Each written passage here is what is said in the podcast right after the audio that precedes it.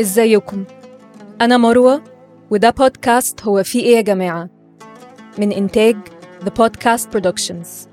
في البودكاست ده عادة بحكي لكم قصص حقيقية عن جرايم وأحداث من التاريخ. لكن الحقيقة والمؤسف إنه في اللحظة دي التاريخ بيكتب واحدة من أبشع جرائم الإنسانية. والأبشع من ده إنه العالم واقف بيتفرج. عشان كده على مدار الحلقات الجاية هتكلم عن الإبادة اللي بتحصل في غزة وعن تاريخ احتلال دولة فلسطين. يلا نسمع حلقة النهاردة. الانتفاضة الأولى والتانية. يوم 8 ديسمبر 1987 في مخيم جباليا كان في أتوبيس بينقل عمال وبيستعد يقف على حاجز عسكري إسرائيلي اسمه بيت حانون إيريز. الأتوبيس كان فيه طالب أبو زيد 46 سنة عصام حمودة 29 سنة شعبان نبهان 26 سنة علي إسماعيل 25 سنة وعمال تانيين. فجأة شاحنة عسكرية سايقها جندي إسرائيلي دخلت في الأتوبيس. فاستشهد الأربع عمال اللي قلت أسمائهم واتصاب سبعة تانيين واللي سايق الشاحنة هرب. ودي كانت الشرارة اللي فجرت الانتفاضة الأولى أو انتفاضة الحجارة. الانتفاضة حصلت بعد حوالي 40 سنة على احتلال القسم الأول من فلسطين في النكبة في 1948 وبعد حوالي 20 سنة من احتلال الباقي في 1967 وبعد خمس سنين على اجتياح لبنان وإخراج منظمة التحرير وفصائل الثورة الفلسطينية منها واللي اتكلمنا عنها في الحلقة اللي فاتت. تاني يوم الصبح ابتدت تخرج مظاهرات غاضبة من جباليا.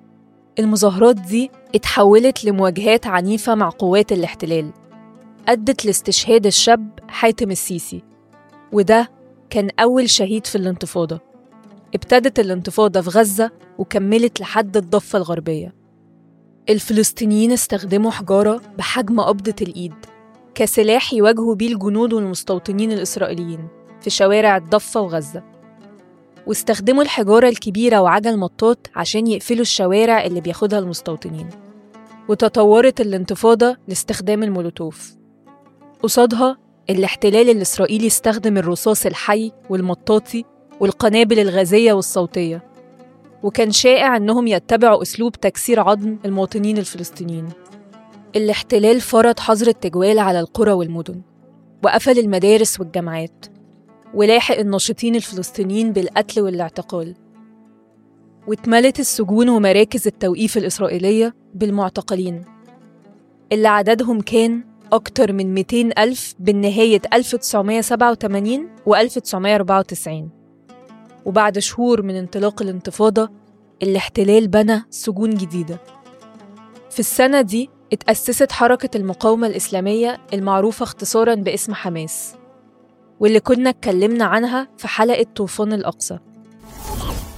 اتأسست على إيد الشيخ أحمد ياسين وبعض عناصر الإخوان المسلمين. حركة حماس مش بتؤمن بأي حق لليهود في فلسطين وبتعمل على طردهم منها. ومش بتمانع في القبول مؤقتا وعلى سبيل الهدنة بحدود سنة 1967 لكن بدون الاعتراف لليهود الوافدين بأي حق في فلسطين التاريخية. وبتعتبر صراعها مع الاحتلال الإسرائيلي صراع وجود وليس صراع حدود. حسب توثيق مركز المعلومات الفلسطيني استشهد 1550 فلسطيني واتجرح حوالي 70 ألف خلال انتفاضة الحجارة واتصاب حوالي 40% من الجرحى بإعاقات دائمة. 65% منهم شلل دماغي أو نصفي أو علوي أو شلل في أحد الأطراف أو تعرضوا لبتر أطرافهم. وخلال الانتفاضة اغتال الاحتلال قادة بارزين بينهم خليل الوزير أبو جهاد في تونس في 1988 وصلاح خلف أبو إياد اللي اغتيل برضه في تونس في 1991 والاتنين كانوا من قيادات حركة فتح. هدمت قوات الاحتلال 431 بيت فلسطيني بشكل كامل.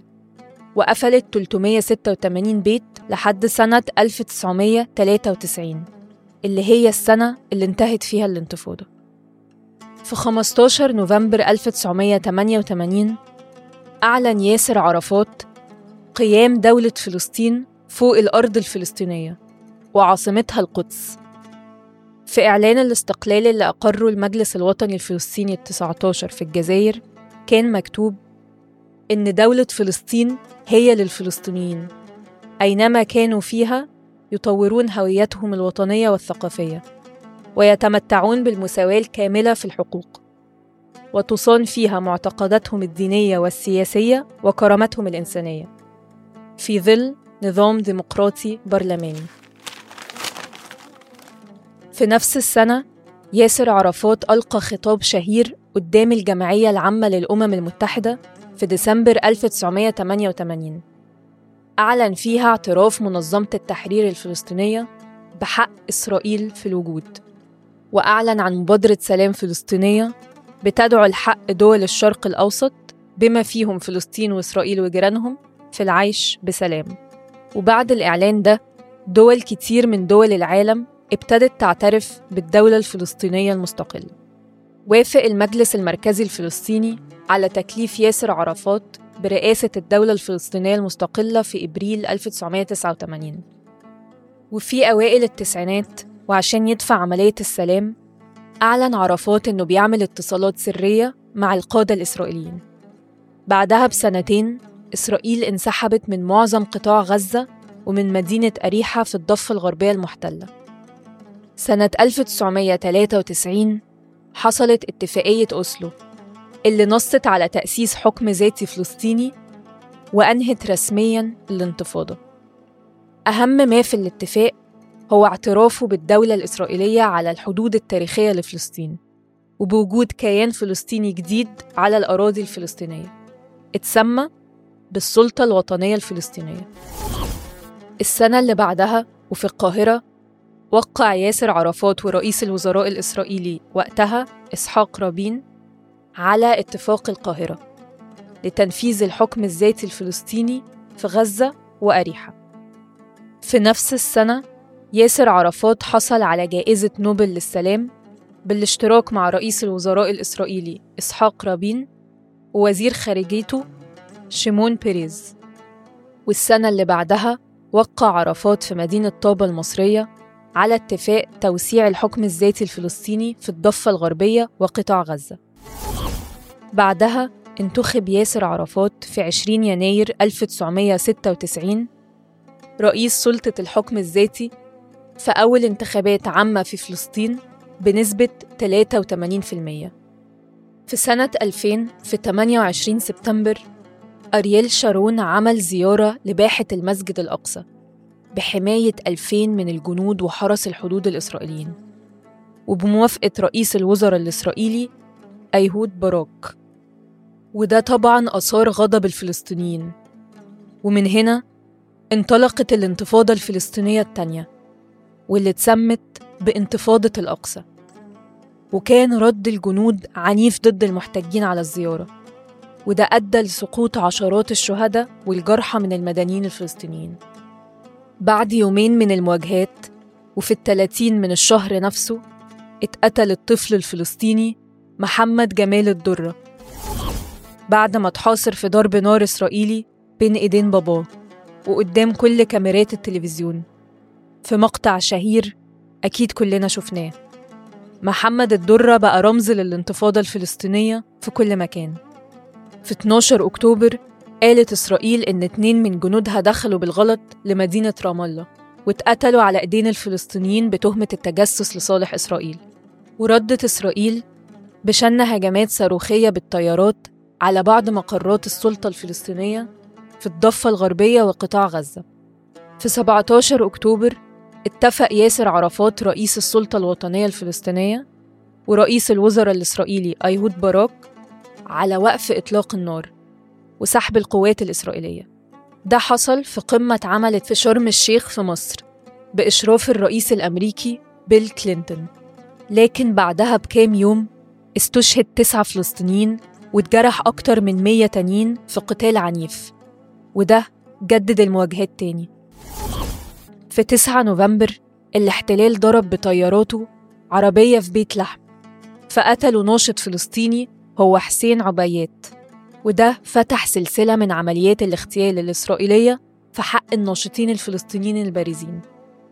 جنب الضرب والقصف كان في مفاوضات بين الجانبين. حصلت مفاوضات في واشنطن من غير ما يوصلوا لاتفاق وعملوا مفاوضات عند نقطة تفتيش بين إسرائيل وقطاع غزة ومرة كمان في طابة في مصر برضو من غير ما يوصلوا لاتفاق.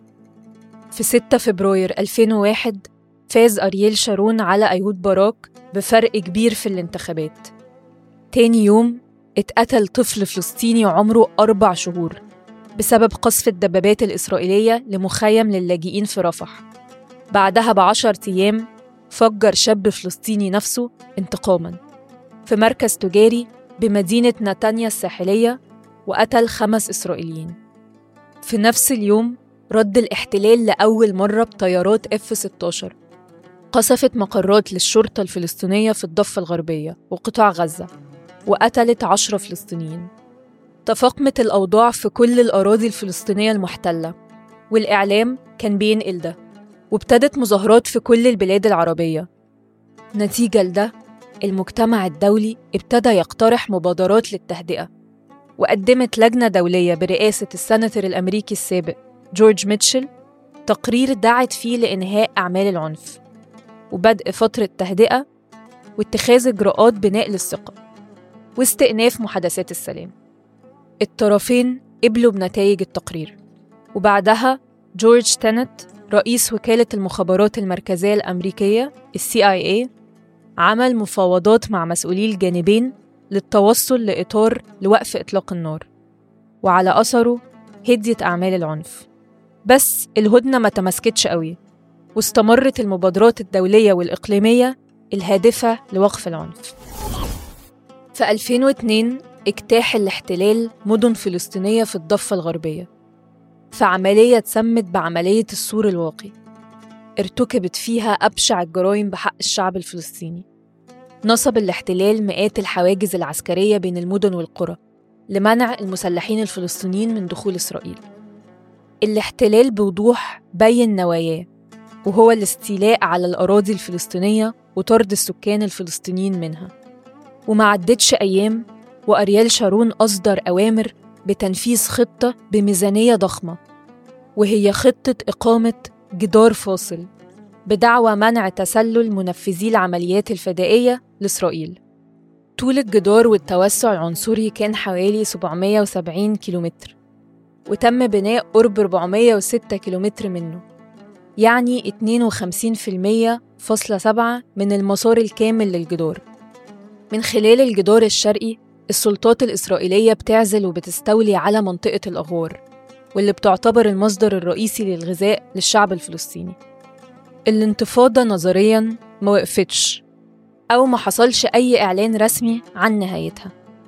في 2004 محكمة العدل الدولية أصدرت قرار استشاري غير ملزم بتقول إن جدار الفصل الإسرائيلي بينتهك القانون الدولي ويجب إزالته وتعويض المتضررين.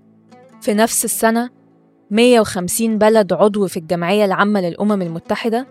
من ضمنهم جميع دول الاتحاد الأوروبي اللي كانوا 25 وقتها صوتوا لصالح القرار ده. في حين عرضته ست دول على رأسهم الولايات المتحدة وأستراليا وإسرائيل وامتنعت عن التصويت عشر دول. بعدها أكدت الجمعية العمومية للأمم المتحدة على القرار الاستشاري الصادر من محكمة العدل الدولية. كل اللي حصل إنه في 2005 محكمة العدل العليا الإسرائيلية قالت إن الجدار لا يخالف القانون الدولي وإنها هتكمل فحص تأثير مقاطع من الجدار على السكان الفلسطينيين. والسنة اللي بعدها الحكومة الإسرائيلية قررت مسار معدل للجدار وكملوا بنى فيه ولسه موجود لحد دلوقتي. في 11 سبتمبر 2005 أنهت إسرائيل إجلاء رعاياها وجنودها من 25 مستوطنة في قطاع غزة. بعد احتلال للقطاع استمر لمدة 38 سنة. ابتدوا بمستوطنينهم وبعدين سحبوا الجنود فيما بعد. ليه؟ علشان الجنود يهدموا المستوطنات اللي كان عايش فيها المستوطنين. وده لأنه الانسحاب تم من طرف واحد. وما حصلش نقاش يتم التوصل من خلاله لصيغة متفق عليها يتسلم بيها الفلسطينيين أراضيهم بكامل البنية التحتية اللي أقيمت فيها. ولسه الظلم والقهر مستمر لحد يومنا ده. إحنا في 2023 وغزة بتمر بإبادة جماعية. والمجتمع الدولي واقف بيتفرج وبيتيح إن الإبادة دي تكمل. عشان كده لازم نفضل نتكلم ونحكي اللي بيحصل. دي كانت الحلقة الرابعة والأخيرة من سلسلة الحقيقة وراء الأرض المحتلة. حاولنا نعرض فيها الأحداث الأساسية في احتلال أرض فلسطين. والجرائم اللي حصلت ضد شعبها. لو حابين نغطي مواضيع تانية عن القضية الفلسطينية ابعتولنا على صفحات ال social media لذا بودكاست برودكشنز بالحلقات دي هدفنا بالأساس إن إحنا نفتكر وما ننساش. ولو ما كناش عارفين القصة كاملة نعرفها ونعرفها للي بعدنا. الطغاة بينتصروا أما بيطبعوا العنف وبيقنعوا عموم البشر إن ده شر لابد منه. دورنا ما نسمحش بده. لو استفدتوا من حلقة النهاردة انشروها وما تبطلوش تتكلموا عن فلسطين وعن شعبها.